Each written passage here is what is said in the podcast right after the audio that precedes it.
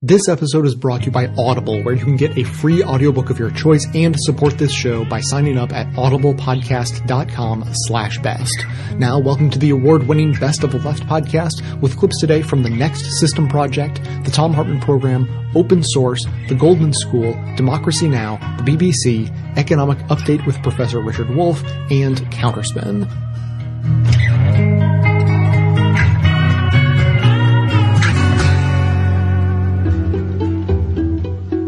Well, I think it's fair to say that we're in a structural crisis uh, for the following reason. There are two very large problems that the system faces. Uh, the first is climate change, global warming, and the fact that the ordinary operation of our economy creates levels of greenhouse gases which are incompatible with a functioning planetary ecosystem. The US in particular has emitted very large amounts of greenhouse gases, so we've got to rapidly decelerate our emissions. That runs into a conflict with the other major problem of our system, which is that it's generating enormous levels of inequality as well as economic deprivation and hardship for large numbers of people. Those two things are related. You could have inequality in a situation where everybody pretty much has a reasonable standard of living, but what's happened is that the rapid movement of wealth to the very top has been at the expense of people throughout the income distribution. So we have now very large numbers of people in poverty. We have very high unemployment and underemployment. We have large numbers of people just struggling to make their basic needs like food and shelter and so forth. The reason I say it's a systemic crisis or a structural crisis is that typically the solution to that economic problem is to expand the economy. But that makes the climate problem much worse because emissions move pretty closely with economic activity. So we've got to find a new path that allows us to solve both climate and economic deprivation at the same time. And we can only do that with a whole different kind of system.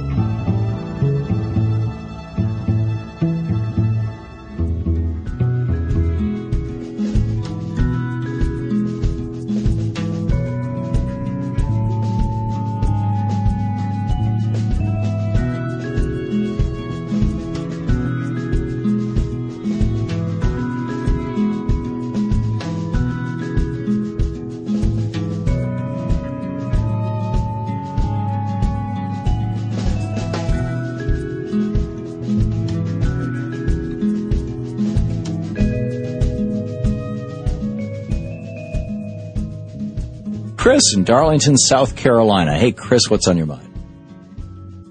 Well, it's kind of tongue in cheek, but one thing my dad always said back before he passed was uh, the best form of government we could have would be a benevolent dictatorship. Right. The only hard part would be finding a truly benevolent dictator. Right. Right. Yeah, this is uh, you know occasionally one comes along, but by and large, the benevolence of uh, toward one group is is non benevolence toward another group. But Chris, you're actually I, you you said this was tongue in cheek, but let me tell you, we're nearly there. And the most successful capitalist economies, communist China and authoritarian Singapore, the most successful capitalist economies are highly authoritarian. They are, they are, they are basically run by dictators. And that works really well with capitalism. Capitalism evolved in the era of the kings of Europe. They were dictators. And I mean, we called them kings, but they were dictators. Off with his head, right? I mean, the kings had absolute power over life and death and they owned pretty much everything. And that's the perfect environment for capitalism and raw, unrestrained capitalism. And that's what these right-wing billionaires, the Koch brothers, all these others, that's what they're trying to take us back to. We had raw, unregulated capitalism in the United States right up until 1929. Well, really right up until 1933. Then we started regulating capitalism in a way that caused it to work for the public good as well as the very wealthy. Reagan deregulated it again. Capitalism went back to working just for the very wealthy. But then as Henry Wallace, and Chris, thank you for the call. Let me just go off on this rant. Then as Henry Wallace, Vice President of the United States, pointed out on April 9, 1944 in the New York Times, that wasn't enough. The American fascists is who, who Henry Wallace referred to them as, which, you know, meant the, that, that generation's equivalent of today's billionaire, you know, right-wing billionaires and business owners. The American fascists, he said, are reaching out for control over government because government is the only force that can constrain the power of capital. And our government right now has been reduced to the point over the last 34 years as a direct result of Reaganomics. Our government has been reduced to the point where the representatives of we the people can no longer stand up against powerful interests, be they the Koch brothers, or be they be General Electric, or be they be the dictators of China. We can no longer stand up to them. Maybe militarily, but certainly not economically, not in the workplace, not in, not in the business realm. We can no longer, we the people, no longer have that power. We have given that power to the billionaires, or they have seized it. And so what we're finding is that capitalism is going back to its normal state, which is authoritarianism. Capitalism works best in an authoritarian environment. Capitalism works best when if people defy the law of capitalism, if they don't pay their parking tickets, if they if they don't pay their their their hospital bill or their or their uh, health insurance bill, then they go to jail. Capitalism works best in an authoritarian environment, and that's what we have now, or that's the direction that we're moving, and that's the direction that people like John McCain want to move us even farther and even faster.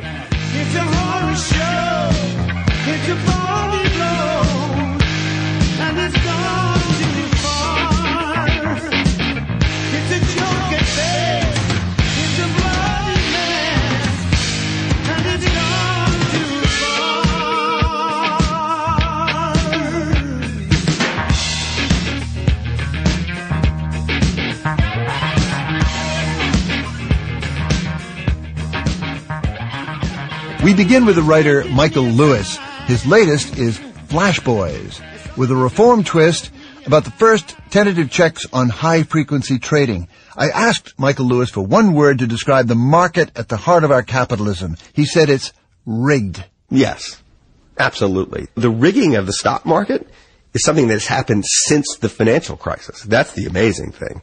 Most of the problems have been introduced partly by well-intentioned regulation since 2008. So what's changed on Wall Street in the last five years? You know what the biggest change is overwhelming self-pity.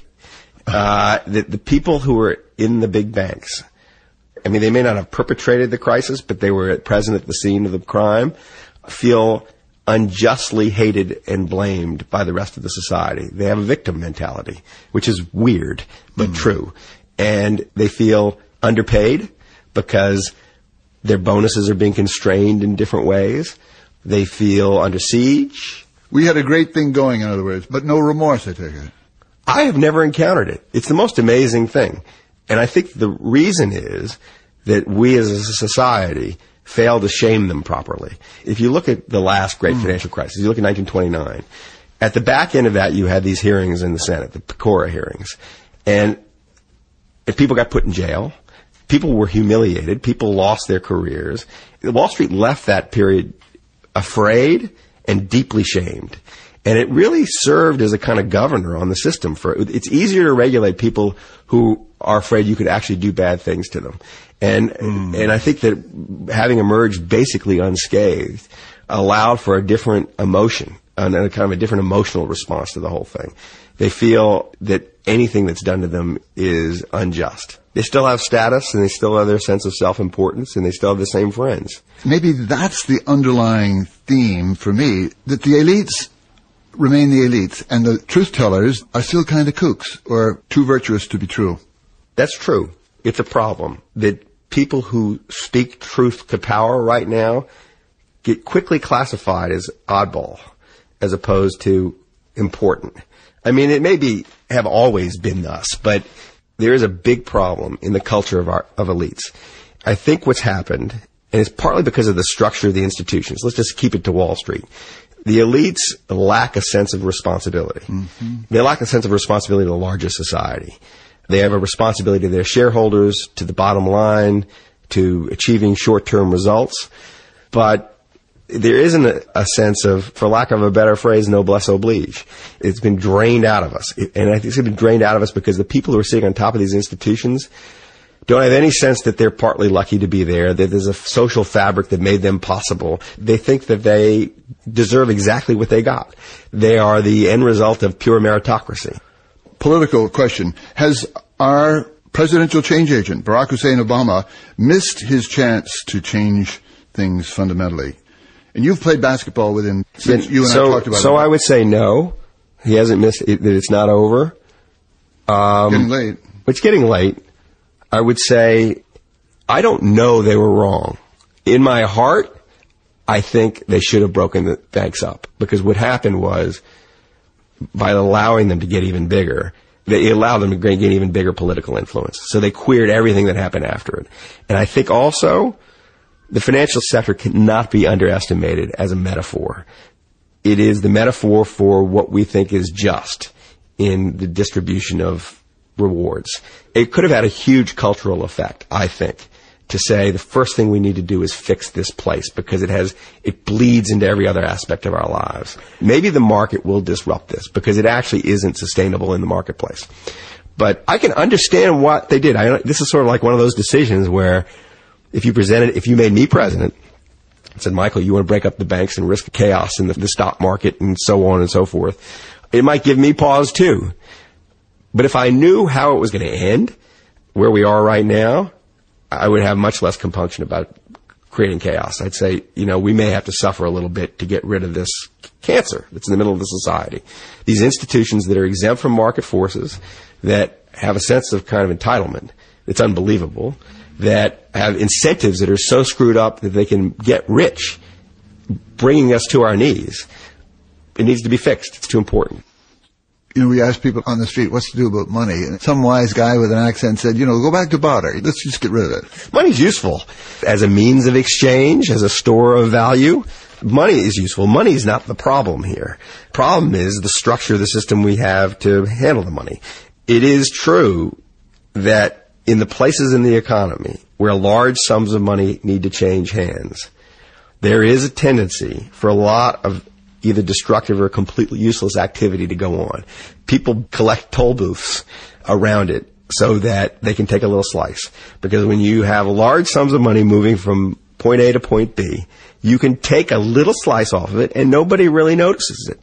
But when you add up those pennies, it's billions of dollars a year. It would be useful if our financiers were a lot lazier and less bright. Mm. You know, I think it would be a really good sign if the bottom half of the class of Princeton instead of the top half ended up on Wall Street.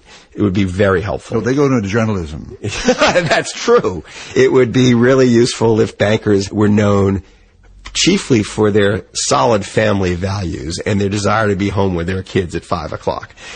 The financial sector has been the site of a lot of really destructive entrepreneurial behavior. Great ingenuity, great energy, but the actual consequences for everybody are horrible.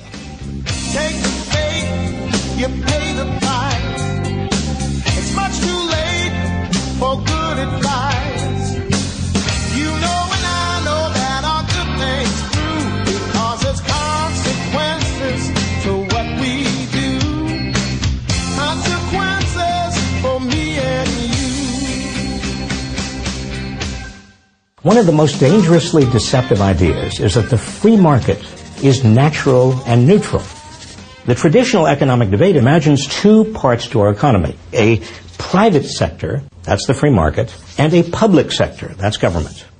In this cartoon version, the free market pays people and distributes goods and services in a natural or neutral way, and government intrudes on the market by regulating businesses and also taxing some of what businesses and individuals earn and then redistributing it. Much of what conservatives and liberals debate is how much government intrusion into the so-called free market is acceptable to achieve an economy that works for most of us. But this cartoon version leaves out a critical point. There's no free market in nature. The free market is a bunch of rules created and enforced by government. Elected officials, agency heads, and judges make the rules and sometimes change them. They create the market. And the real issue is who the rules benefit, who they hurt, and who has the most influence over making them. For example, the market provides bankruptcy protection for big corporations and billionaires, allowing them to shed their debts, including labor contracts. But no bankruptcy protection for college graduates overburdened with student debt. Trade agreements protect the intellectual property of large corporations, but they don't protect the accumulated skills of American workers. Big Wall Street banks and their executives are bailed out when they can't pay what they owe, but not homeowners who can't meet their mortgage payments. American industries are allowed to consolidate into huge near monopolies. Big cable, big pharma, major airlines, health insurers, Wall Street banks, big agriculture, giant retailers like Walmart. But workers who want to join together in trade unions face all sorts of obstacles. They're fired with impunity, and more states adopt so-called right to work laws that undermine unions. These are some of the rules of the so-called free market. If our democracy were working as it should, the rules of the market would help most of us. Instead, as income and wealth is concentrated at the top over the last 40 years, so has the power to make the rules of the market by influencing the politicians, regulatory heads, and even the courts and the lawyers who appear before them, with the result that the market is rigged for the benefit of the few. So if we really want to reduce the savage inequalities and insecurities most people are experiencing, we shouldn't be swayed by the myth of a neutral free market. We must make the market work for us rather than for only a few at the top. And to do that, we must exert the power that is supposed to be ours. How do we do this? Please read Saving Capitalism for the many, not the few. Our nation was built upon the right of every person to improve their plight. The laws of this republic they rewrite. And now a few own everything in sight.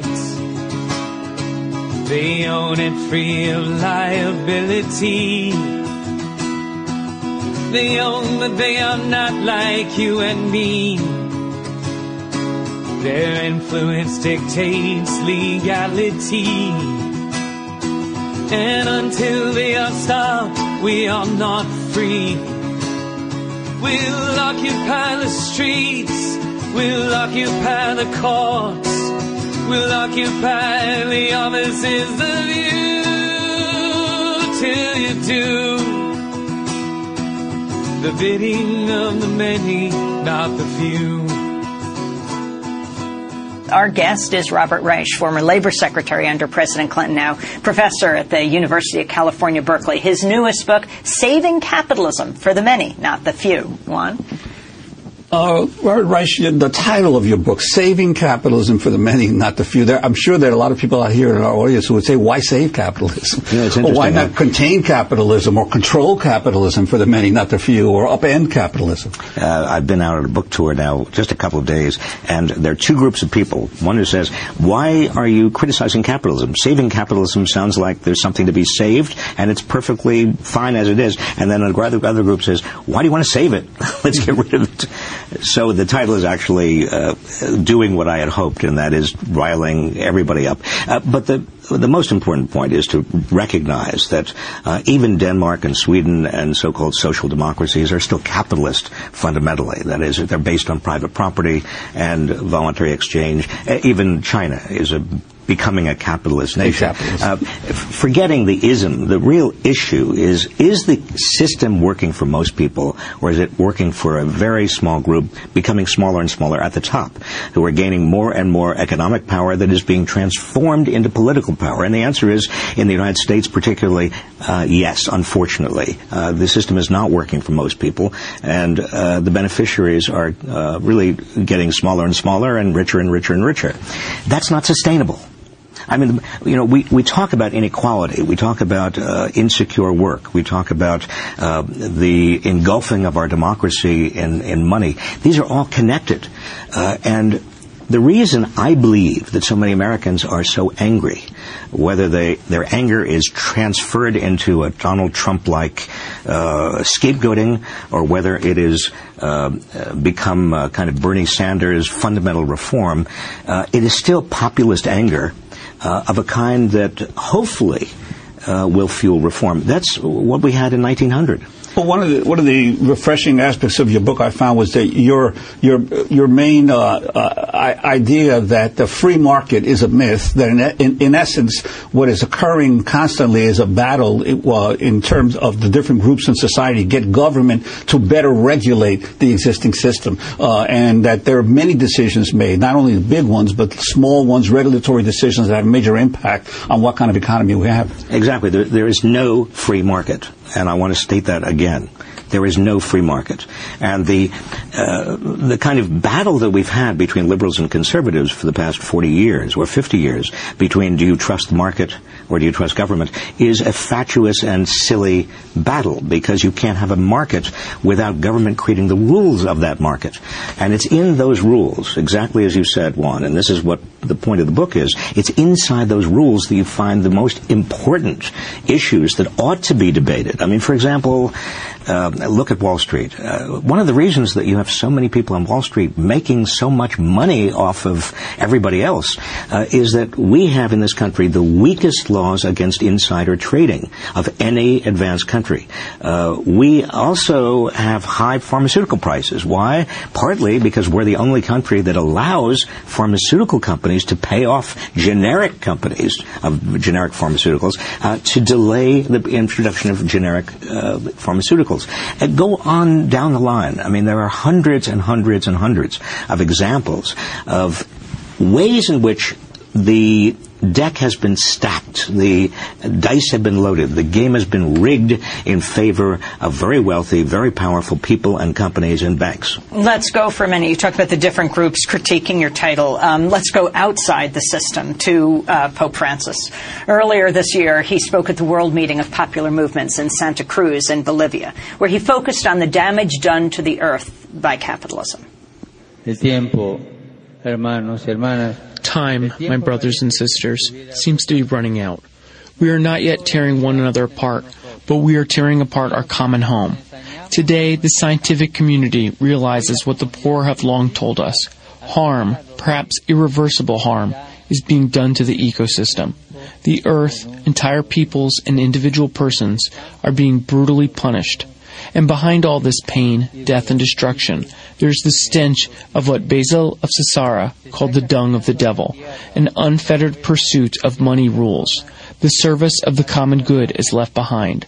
Once capital becomes an idol and guides people's decisions, once greed for money presides over the entire socio-economic system, it ruins society. It condemns and enslaves men and women. It destroys human fraternity. It sets people against one another, and as we clearly see, it even puts at risk our common home. So basically, you have Pope Francis talking about capitalism as the dung of the devil. Robert Reich. Uh, there is and should be a moral core to any economy, uh, and whether it's called capitalism uh, or any other system, uh, if it doesn't have that moral core uh, in which we agree on basics, uh, kind of minimum standards of decency, Uh, we agree uh, that we're all in it together. Uh, we understand that trust is critical if an economic system is going to be uh, maintained and sustained. Then you're in trouble. I think one of the problems in the United States and one of the problems with contemporary capitalism as practiced by the American model is that it celebrates greed as the central principle. And but that can't possibly be the central principle because if it's all about greed, then you end up spending more and more of your resources protecting yourself from everybody else's uh, unvarnished greed. I mean, what's happening uh, if you look at the GDP, uh, we are spending more on protection, that is, on lawyers and on accountants and auditors and on uh, security guards and on everybody else uh, that are protecting us from each other's greed than we are on actually producing goods and services and food and everything else we need. Well, we only have about 30 seconds, but I'm interested. Uh, your critique dovetails very much with a lot of the stuff that Bernie Sanders has been saying on the campaign trail. Your sense of uh, what he's bringing to the debate that's going on now in America? I think he's telling the truth. And I think people are responding uh, with extraordinary enthusiasm, even many conservatives and Republicans I meet, uh, to a truth teller. If you're gonna lead my country, you're gonna say it's free, I'm gonna need a little honesty. This show is sponsored by Audible, where you can get hundreds of thousands of audiobooks, radio shows, audio versions of periodicals, and more. You can get a free book of your choice by going to audiblepodcast.com slash best, which you can also find linked up on the show's website. If you want to dive deeper into today's topic, I have a couple of suggestions for you. Today we heard from both Michael Lewis and Robert Reich. Michael Lewis does a great job looking backwards at what happened, and Robert Reich, as we just heard, is looking forward and making suggestions on what we should do now. So whether the Big Short or Flash Boys from Michael Lewis or Saving Capitalism from Robert Reich appeal to you, both authors are available on Audible, and one of these books or any of the other books you find there can be yours for free by signing up at audiblepodcast.com slash best, or, as I like to add, by visiting your local library. fancy from me. Just tell me what you really think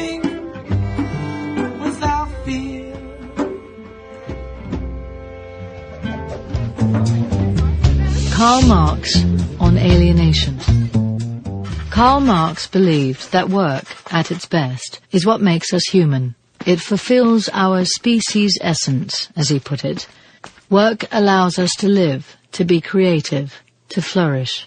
However, the reality in 19th century Europe was that work destroyed workers, particularly those who had nothing to sell but their labour. To the mill and factory owners, a worker was simply an abstract idea with a stomach that needed to be filled. The workers had no choice but to toil long hours for a pitiful wage. What was worse, their labour alienated them. Alienation is a disorienting sense of exclusion and separation. Factory labour, under capitalism, alienated the workers from the product of their labour. They made stuff they couldn't afford to buy, which disappeared to shops in far-off places, to make money for people who paid them next to nothing.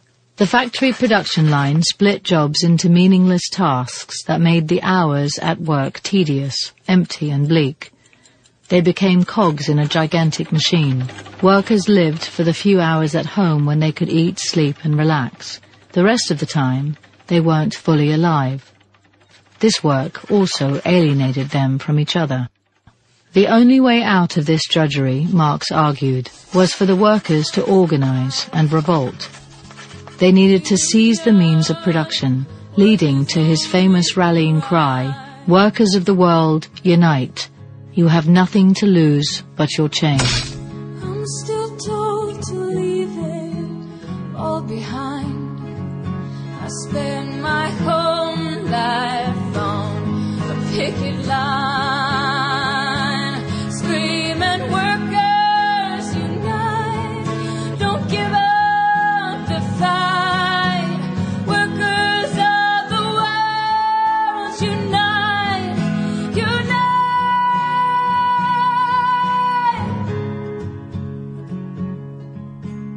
I want to devote much of this second half to discussing a major issue.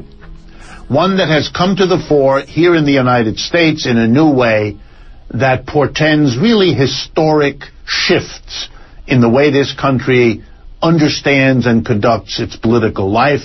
And because of the role of the United States in the world, that is going to impact pretty much our entire planet. I'm referring to the fact that a major candidate of one of the two parties, Bernie Sanders, calls himself and accepts the label Democratic Socialist. So that we have a socialist, and he is the only one of all the candidates in the two major parties to accept that name and to be unwilling to get rid of it or back away from it or deny it, etc. And I want to talk about, therefore, what that issue is all about. What is a democratic socialist?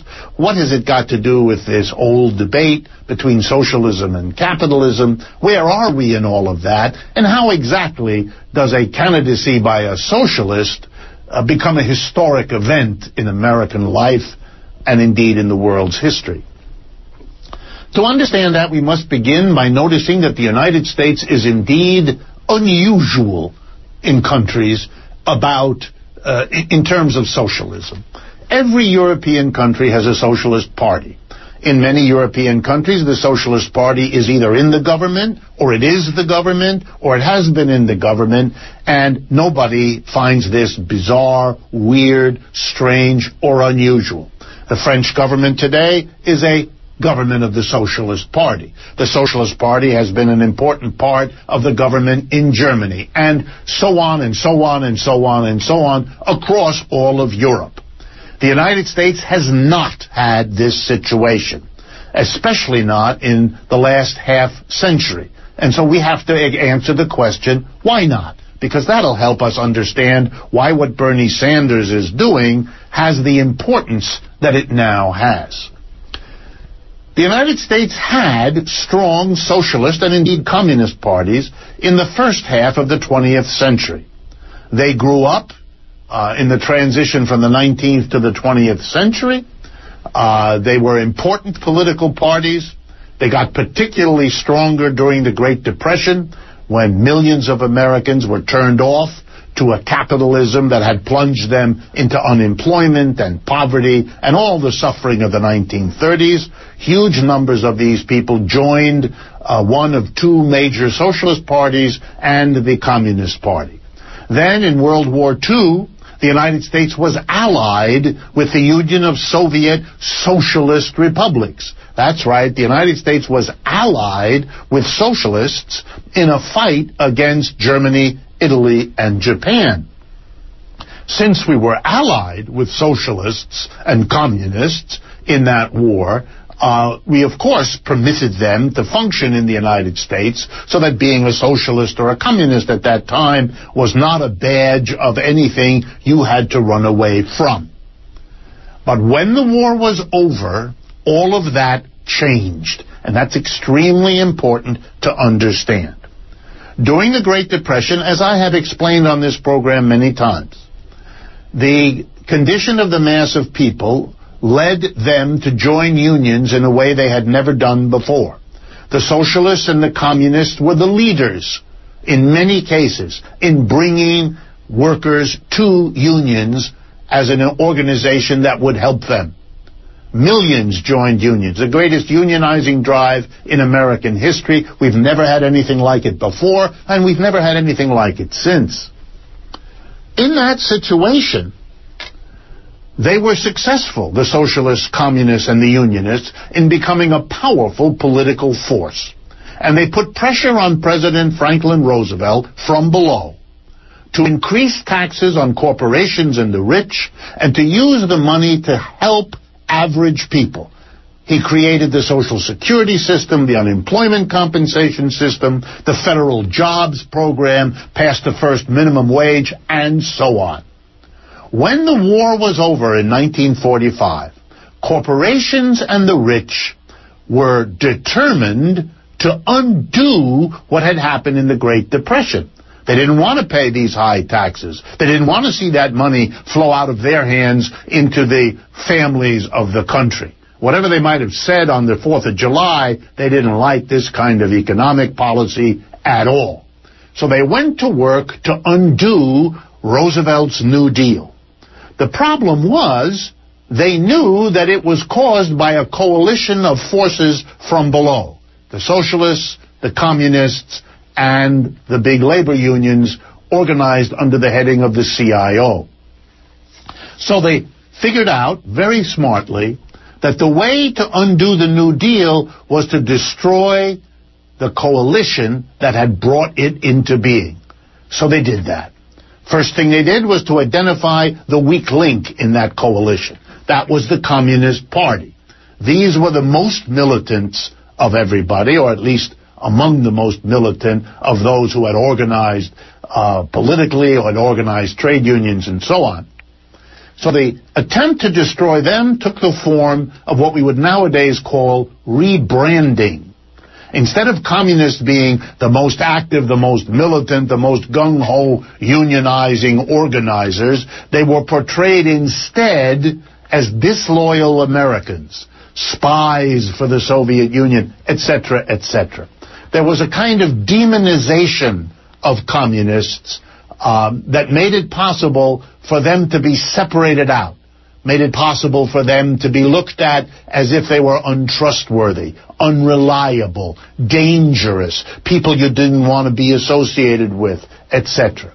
In a sense, the business and the rich coalition undid the New Deal coalition, starting with the communists. Once they had destroyed the Communist Party, literally imprisoning its leaders, deporting men, many of its uh, active leaderships, and so on, it went after the two socialist parties. Basically saying to the American people, socialists are really no different from communists, they just spell it differently.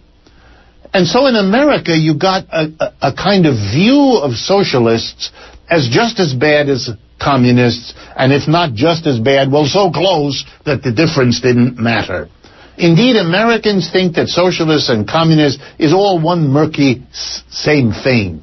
If you go to a European company, uh, country, everybody understands the difference between socialist and communist, and they have understood that for generations. But not in the United States. It became a toxic word. You had to say to people, I'm not a communist, I'm not a socialist, if they had the slightest suspicion you might be.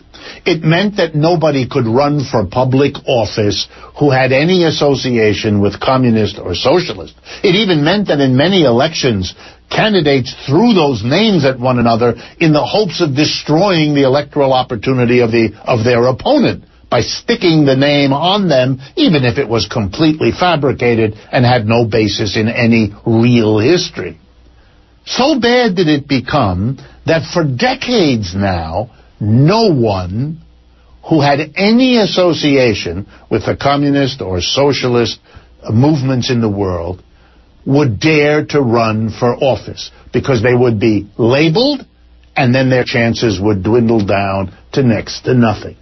That's why it's so significant that Bernie Sanders calls himself a democratic socialist because in a sense, his is an historic breakthrough to reestablish that a person who has that kind of point of view, a socialist perspective, which I'm about to describe to you in some detail, that such a person can and will contest for the highest offices in the United States and expects to be taken seriously to do that and expects his views to be debated and contested, but not to be dismissed in the manner that became commonplace in the last roughly half century of American history.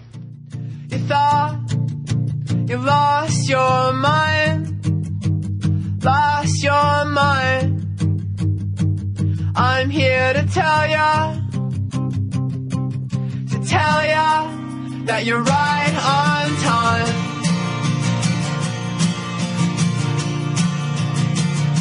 And if they say it's right, but it feels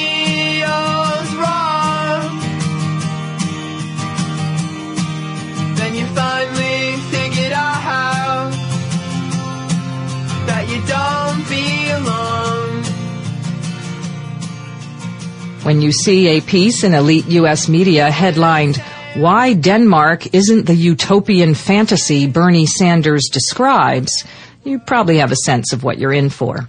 And the Washington Post November 3rd article delivers with a piece centered on an interview with a British journalist who's written a book that purports to go behind the myth of the Scandinavian utopia. Naturally, proving a place is not utopia is easy work. Michael Booth tells us that the weather in the Nordic countries is appalling, the languages impenetrable, and the food awful. But presumably linking the piece to the U.S. election means we're actually supposed to take it seriously. So it does matter that, as Dean Baker notes on fair.org, the article's pronouncements about Scandinavian societies contain actual misinformation.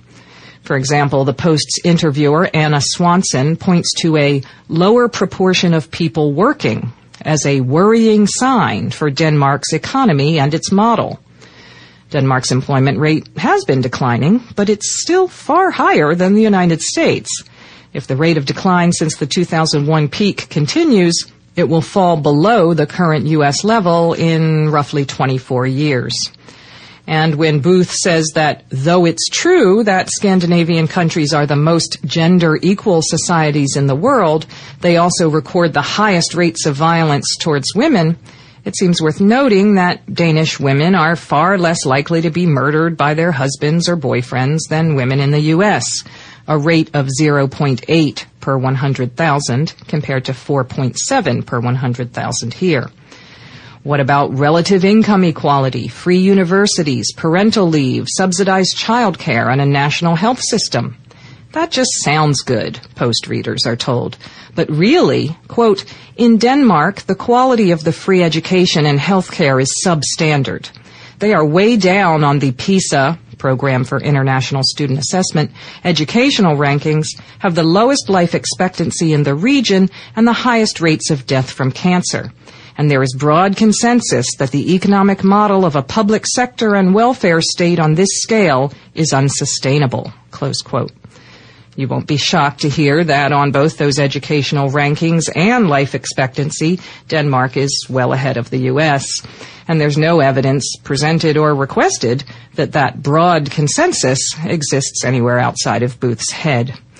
So by the time you get to the claim that information on Denmark's public spending, quote, is kept deliberately opaque by the authorities, close quote, though Baker was able to find it quickly on the Organization for Economic Cooperation and Development's website, you've got the point.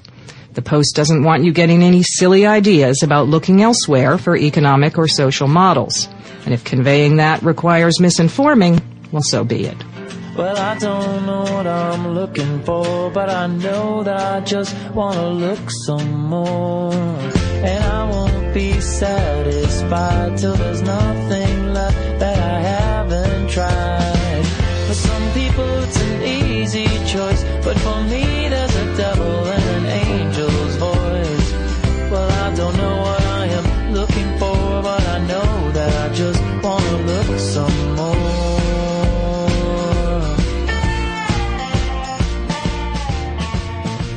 So then what is democratic socialism? I think the way to get at it is to first review capitalism and socialism as a whole, because clearly democratic socialism is some kind of socialism. That's why you put the adjective democratic in front of the word socialist.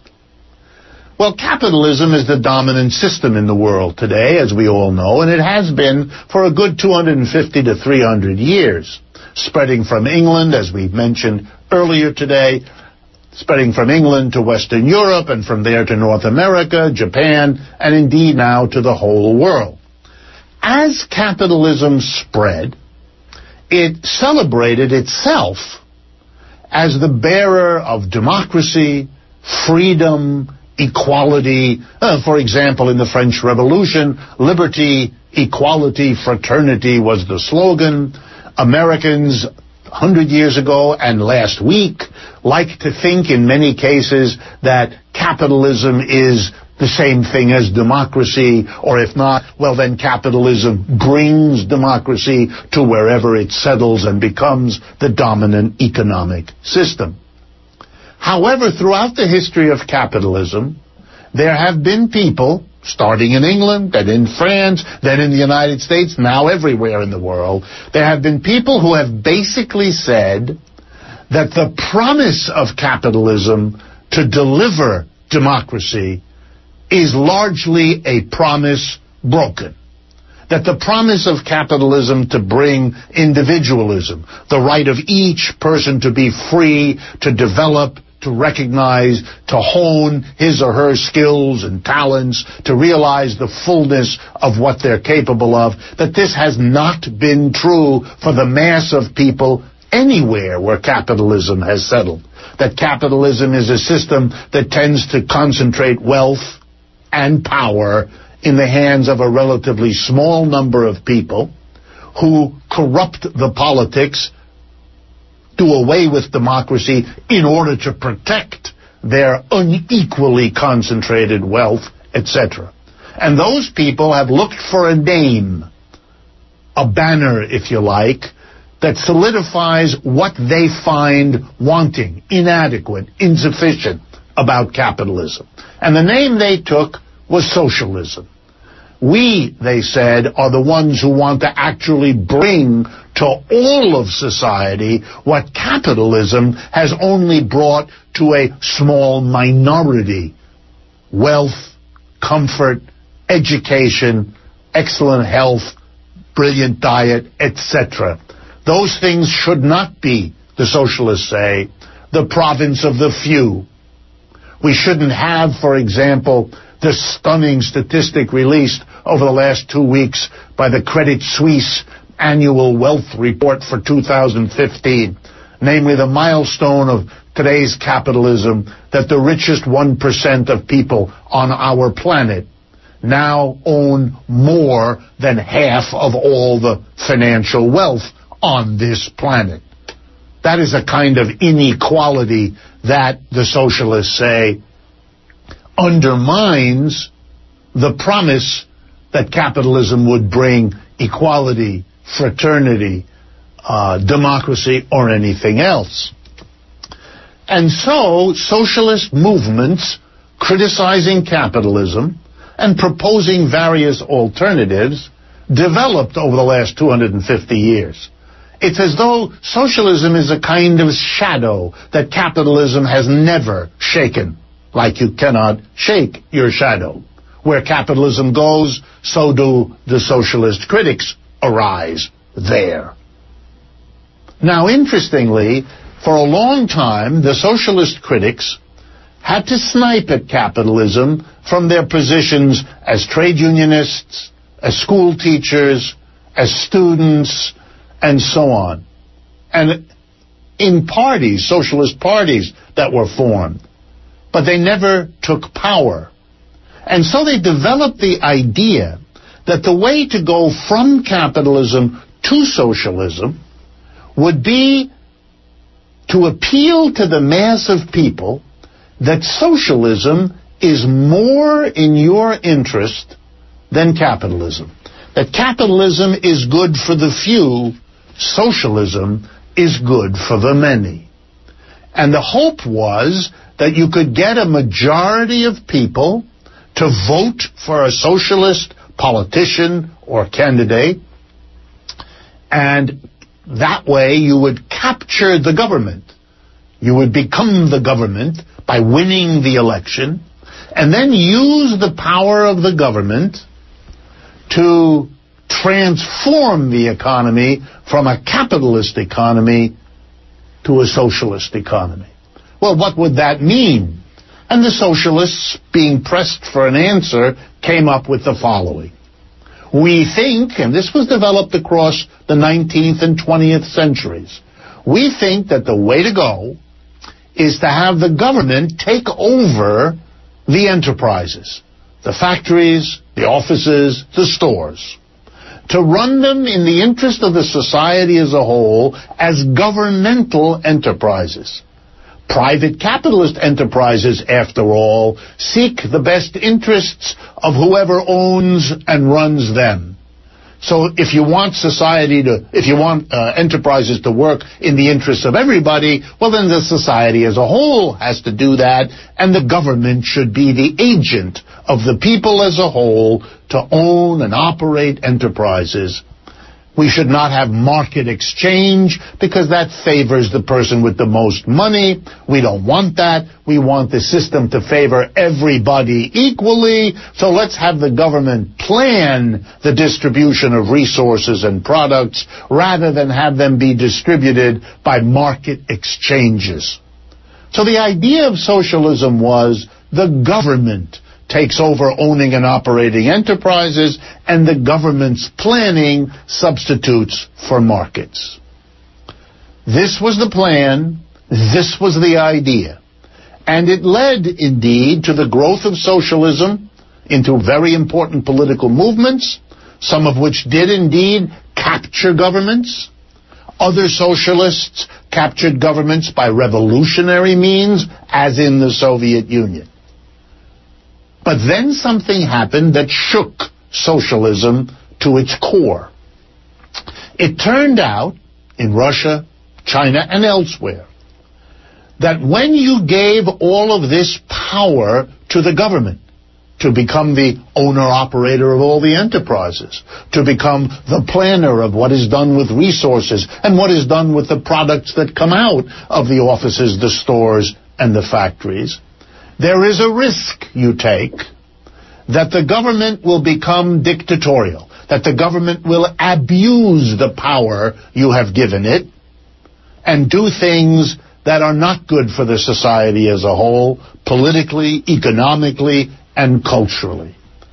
Socialism discovered that it may have made a mistake in its focus on the government and in giving too much power to the government or, maybe to put it another way, in not having created in society other sources of power that could counterbalance the economic power of the government, create a system of checks and balances, you might say. And so the socialist movement split. Shortly after the Russian Revolution, it split in one way between those socialists who were not in favor of giving total power to the government. They kept the name socialists. And those who were more comfortable giving the power to the government, they generally took the name communist. There were other important differences between them, but this is the one I want to stress.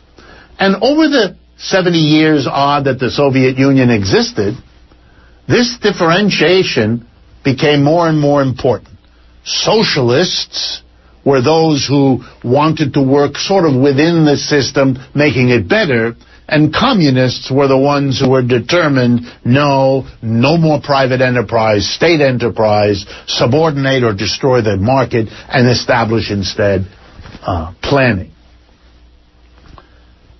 Then there were those in the socialist camp who felt even their advocacy of a greater role for the government had been too strong, and they became advocates instead for a, a socialism, but one that was married to, closely intertwined with, a real commitment to democracy. The idea here was that whatever powers you gave to the government, they would have to be balanced by making the government genuinely dependent on the mass of people exercising democratic rights.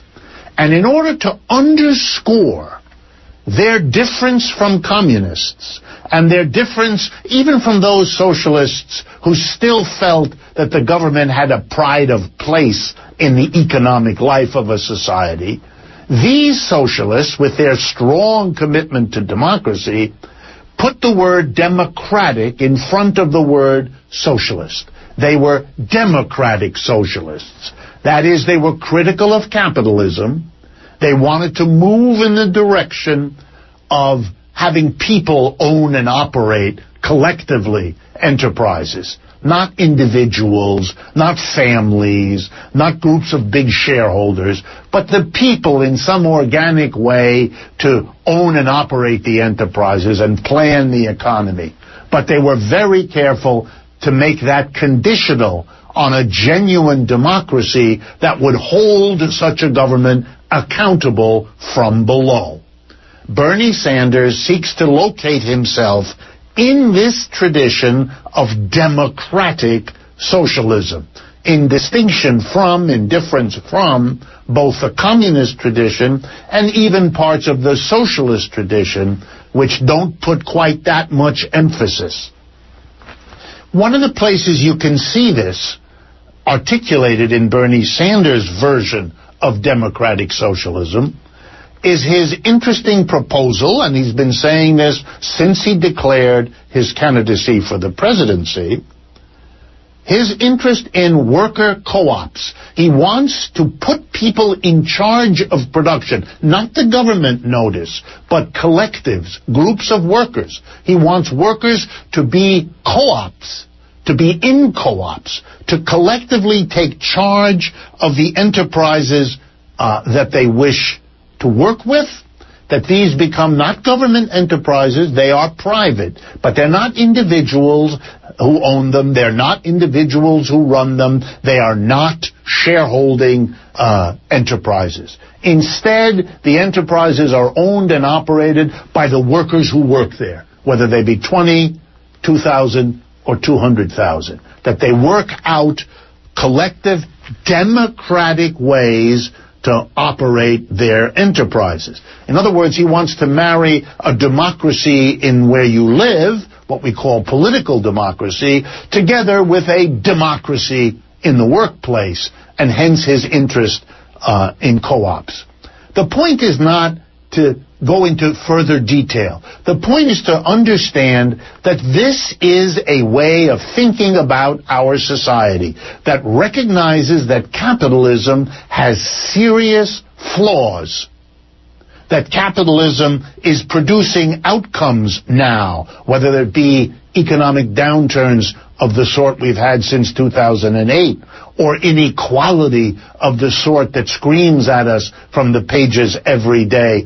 Whatever they are, capitalism has problems that ought to be acknowledged, ought to be admitted, ought to be exhaustively discussed, debated, and investigated. And if there are people who have alternative economic arrangements to propose that wouldn't have these flaws, or at least have them to a lesser extent, then it is fitting and proper that our politics be the place where these alternatives get discussed, debated, argued, defended, that this is not something we should exclude from our political discourse, but something we should include.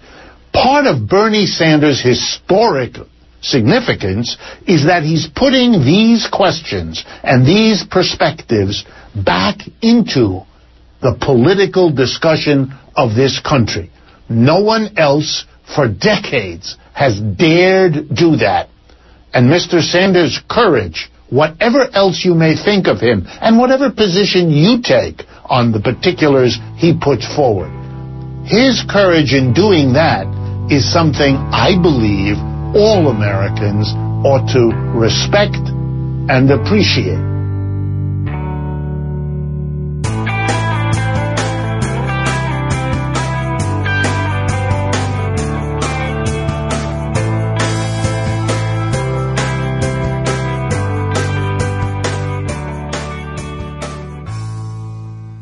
We just heard clips featuring the Next System Project and economist Juliet Schor on the need for, unsurprisingly, a new economic system. Thom Hartmann talked about how capitalism has much more in line with authoritarian governance rather than democracy. Michael Lewis, author of the book The Big Short that was made into a movie that's in theaters right now, was interviewed on Open Source about how badly the system is rigged. We heard both a promo and then also an interview on Democracy Now! with Robert Reich about his new book, Saving Capitalism. Gillian Anderson narrated the concept of alienation as seen by Karl Marx. Professor Richard Wolff on Economic Update explained the various forms of socialism, especially as related to Bernie Sanders' self-described democratic socialism. And that was split into two parts there near the end with a clip from Counterspin slipped in between demonstrating how the media looks to deceive us and dissuade us from even considering other economic and political models from the status quo we already have. You can find the links to each of these segments in the show notes for easy reference and sharing. And now we'll hear from you. Hey, Jay, it's Colin from Cleveland. Last few shows, absolutely excellent. To bring up some things in my mind I'd like to get out. First of all, the police situation here in Cleveland with the non-indictment of the officers responsible for the death of Tamir Rice. Absolute travesty. The part that you played on the show that was great is the recording of the prosecutor, Tim McGinty, saying that it wasn't criminal, but it was a perfect storm of misinformation and bad decisions. Now, the reason he can't indict after he makes that admission, Jay, is you can't just indict the two officers who responded to the call at that point. At that point, a major part of this case, which people don't talk about, is the fact that information was given to the dispatcher, and that same information was not given to the officers responding. I am in no way, shape, or form condoning what the two officers did. I think anyone who has listened to my voicemails in the past probably knows how I feel very adamantly about the police brutality and the sad state of policing in this country. But it would be an indictment of the entire policing system. And it's very obvious, as seen in the damning report that the Department of Justice gave of the Cleveland, uh, Cleveland Police Department after the last shooting we had with Officer Brelo. Now, getting back to the other part just about the police brutality. Going way back into my history, Jay, of 20 years ago in my life when I was a firefighter medic in a very financially repressed, rough neighborhood in Cleveland called the Slavic Village. We had people who we would respond to on a reoccurring basis with our squad. One of these gentlemen was a young man in his late 20s who was a giant. And by giant, let me preface that at the time, I stood a towering five foot six and about 140 pounds. This guy, he was about 6'4", 6'3", 6'4", probably somewhere between 280 300 pounds. He was bipolar, and then he would drink while on his med. We would get calls for this guy. We knew the address. We knew what we were getting in for. And listen, Jay, sometimes it did get physical, and we would have to restrain him. And that was our absolute last resort. The best weapon we had was our wits. Trying to talk to someone in crisis is not easy. But I'm going to tell you too, we were a small part-time and paid volunteer department bordering the inner city of Cleveland. It's not like we had tons of training. The only thing myself and my colleagues had was intellect and empathy. If you can take the time to treat a person like a goddamn human being, and sometimes you would have to play along with the psychosis going on in their head. I would have conversations of nonsense with him because it would distract him and calm him at that moment to make people think, you know, to make him think that people understood him and it would de-agitate him. He wouldn't be looking for a fight. He wouldn't be agitated. He wouldn't be a bear to deal with. The worst times we ever had to respond is when the police got there first and just decided that if you just say things over and over and louder and louder, you shall comply. And that is hatred. And unfortunately, those police officers had more training than us on the fire department as far as dealing with the public. So, Jay, I don't know what the problem is with the police department and all these police departments, but I'll tell you right now, I just think sadly this kind of work anymore is really seem to attract the wrong kind of people. I don't believe that it is the great, noble tradition or vocation that it has held in the past. I think sadly they've just become a lot less selective of the people that they put in their ranks. And to complicate matters, the police unions practice the worst kind of unionism by seeing a bad apple and instead of picking it off the tree and throwing it out saying, you don't deserve to be in the union because you don't hold our moral standards, they rally the wagons around and defend these bad actors at all costs, therefore turning the public's opinion on unions altogether. Sorry this rant has been so long, Jay, but this stuff has just got me so pissed off. I had to get it off my chest, and uh, again, I can't thank you enough for doing the show that you do. Keep it up, and uh, listen to many, many more in the future. Bye, Jay. Hi, Jay. This is Emma from New York City, and I just wanted to comment on the last episode about surveillance. Overall, it was very good, but something that really frustrates me about this coverage, even from more radical parts of the left, is our ideas of the motivations of intelligence agencies. There's this notion that since data collection isn't that useful in such vast quantities for fighting Islamic terrorism that it is, as one of the clips described it, simply an addiction. And let's be forthright here, whatever you may think about the ethics of these people, they're not fools. They're not monitoring us for its own sake. They're keeping tabs on domestic dissent. And I know this because I uh, was under surveillance back in 2009, a report from the Virginia Fusion Center uh, which collects intelligence from all Virginia law enforcement, leaked. And it stated, among other things, that they had been spying on various so-called anarchist groups in the state, including the labor group I worked with at the time. And this is a group, by the way, that was only having worker appreciation brunches, helping people fill out workers' comp and formal complaints, and campaigning for benefit and wage increases, the sort of things you'd expect a union to do. We were not terrorists, and yet they had us under the same tabs as groups like Al Qaeda. Called a police officer who was a friend of mine at the time, and I said, "Hey, did you see this report? Isn't this ridiculous?" And all he said to me was, "You need to take this seriously, and we shouldn't be talking about this on the phone." I'm not trying to make people paranoid, but I also want people to take it seriously. This isn't about civil liberties in the abstract, and it certainly isn't just about terrorism. This is about how much control law enforcement is able to exert over grassroots movements for social change. Thanks, Jay.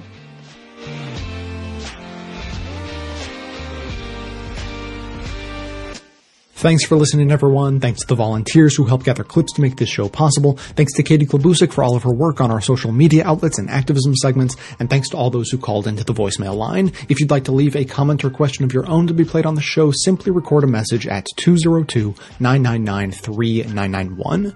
Now, if you've been listening to the show for a while, you've probably heard from our- our resident conservative who is very often pretty reasonable, uh, Wade from Fort Worth, Texas. And doing this show reminded me that like three or four months ago, Wade and I were having an email exchange and he had some opinions about my stance on capitalism. As is very often the case, he seems to slightly misunderstand my position. Uh, but I also remembered I, I don't think I ever got back to him. So I'm going to read you this section of Wade's email. I'm going to have some responses to it, and then I highly encourage any of you to chime in on the discussion as well. So from Wade's email, somewhere in the middle, we were talking about something else, but he says, I still don't understand why we have to fight capitalism in regards to climate change. You flirt with this idea a lot, and I don't see how you think you win hearts and minds with this approach. Anti-capitalism is communism in the minds of many. I, for one, believe capitalism to be the greatest gift to humanity. Not to get all holier than thou on you, but I do have a history degree. I do read a ton of history. We live in a world full of comfort, wellness, and leisure that every person who was born more than 100 years ago would have given anything to be a part of. No, capitalism hasn't given us every advance, hasn't done it all on its own, but it carried the majority of the burden. And this is what you want to destroy? Yes, it's not perfect, nothing is, but a fight against it is a fight against me. You deride overconsumption, yet how many lives do those products make better? From the purchase to the job created. Do you think the sick man cares about the carbon footprint of his medicine? The hungry man care about whether his meal was raised environmentally friendly? Jobs and money create security. That is what you are threatening when you combine climate change with anti-capital and then wonder why there is opposition. That amazes me and saddens me because I do care about the climate and this strategy cannot work. Let me give you a perfect example. You know I care deeply about animals, especially endangered ones. I literally hate poachers who hurt them, but I get it. To the poacher who has to decide to kill and sell to feed his family or support this high-minded goal of conservation, he says screw conservation. I realize my logic doesn't affect him. Now you might say, then we have to give him more options. I agree, but we have to be realistic. You wouldn't support a military action to purge the forces that cause his desperate times. You wouldn't support any form of capitalism to help with jobs. So to me, your answer is literally the easiest thing you could do. Simply talk about a rosy future with absolutely no plans to make that happen. Meanwhile, he is hungry. I do get that capitalism allowed many dirty forms of production, but does that really mean the answer is to destroy it? That's like tearing down your whole house because your roof leaks. Capitalism is the foundation for both good and bad. Okay, so that's uh, what he had to say. I'm going to have, uh, you know, just a few responses to, you know, a few of his points. So towards the beginning, he was saying, you know, capitalism, God's gift to humanity, history shows that. And my response to that is that it is not mutually exclusive to agree that capitalism can be seen as being better than previous systems, such as feudalism you know, with monarchy and even slavery and all of that. That capitalism is better than those, but it is not necessarily the pinnacle of what humans are able to come up with. You know, it's like we have progressed through this series of economic systems and now we've gotten to this one and you know as a student of history anyone should be able to see well we keep evolving as we go.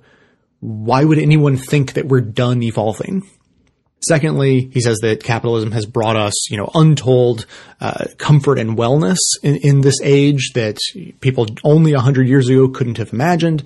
Obviously, also totally agreed. Uh, but capitalism accelerated our progress and advanced our quality of life in part because it's a system that rewards unsustainable models of consumption. So it can go really fast and, you know, advance people very quickly. True. But, you know, just as a quick little analogy, if you have a forest and you cut down the trees faster than they can regrow, then you'll be able to build bigger, nicer houses faster than if you limited yourself to just a sustainable harvest. But in the end, you're going to run out of forest and you'll have nothing left to repair those houses when they start to age and crumble. And then we get to the point where he's really misunderstanding what the critics of capitalism are talking about. You know, he's asking, you know, what are we going to do? Blow up the whole thing, destroy it entirely? And I say, no, not exactly. You know, just like every system was built on what came before it, we definitely need to build on and past capitalism, keeping what works, like markets and incentive structures, things like that, while getting rid of what doesn't, like rewarding unsustainable, unlimited growth and the ability to use the money you make at a business to influence government and then have the government write the rules of the game that advantage your business over others. And it goes on and on in a spiral of corruption that we are in the midst of right now. Then he ends up talking about, uh, you know, hungry people and just asserting that I wouldn't support any form of capitalism to help with jobs. And, you know, it's statements like that that make me wonder, like, what does a person who says that, like, what do they even think capitalism is? What do they think our criticism is? Uh, what, what do you think we want to replace it with? Because uh, we certainly don't want a total lack of jobs or money or the security that those things bring. So, you know, actually, you know, most of the people I've heard specifically speaking against our current capitalist system, specifically for the sake of climate change, don't care what the next system is called. They don't even mind if it's still called capitalism. Uh, you know, they're not married to a specific idea on how to fix it, but they are very much engaged in working towards you know, it was a series of ideas trying to sort of uh, work through all the all, all the problems and you know presenting solutions as they come. And uh, you know, and then maybe the most fundamental important thing is that none of them are advocating for like a Chinese style state-run communism or a Soviet style state-run socialism. You know, for instance, it's it's not extreme wealth inequality that helps create jobs. That that's an aspect of our capitalist system that is not helpful. Uh, you know, it, but it, the existence of markets does help create jobs. So in my vision for a new system, we would change the rules of the system, not completely blow it up, but change it so that extreme inequality is not the natural result and money and security are spread more widely. And so there is actually more security to go around and businesses are actually run by employees themselves. So we can create democracy in the workplace. You know, I think just about everyone listening to this is going to be in favor of democracy generally. So it shouldn't be too hard of a sell to do away with the sort of feudalism in the corporate world we have now, where whatever the boss says goes, and you as the worker just have to do what you're told. Replace that with democratic decision making in the workplace, which we already love and put up on a pedestal, basically, when it comes to our government. But then we have nothing like that in our workplace. Seems like kind of a mismatch there. If, you, if you're in favor of democracy, how about some democracy in the workplace? So those those are my first just sort of basic thoughts. I know a lot of people love talking about this subject. Please feel free to chime in, tell me or Wade where we're going wrong or right or what we're missing altogether. The number again 202-999-3991. That's going to be it for today. Thanks to everyone for listening. Thanks to those who support the show by becoming a member or making one-time donations. That is absolutely how the program survives. Of course, everyone can support the show just by telling everyone you know about it and leaving glowing reviews on iTunes and Stitcher. Get even more from us by joining up with us on Facebook and Twitter. And for details on the show itself, including links to all of the sources and music used in this and every episode, all that information can always be found in the show notes on the blog. So coming to you from inside the Beltway, yet outside the conventional wisdom of Washington, D.C., my name is Jay, and this has been the Best of the Left podcast coming to you every Tuesday and Friday, thanks entirely to the members and donors to the show from bestoftheleft.com. and it's a how we get so trained. We can't see past all the sad stories and wonder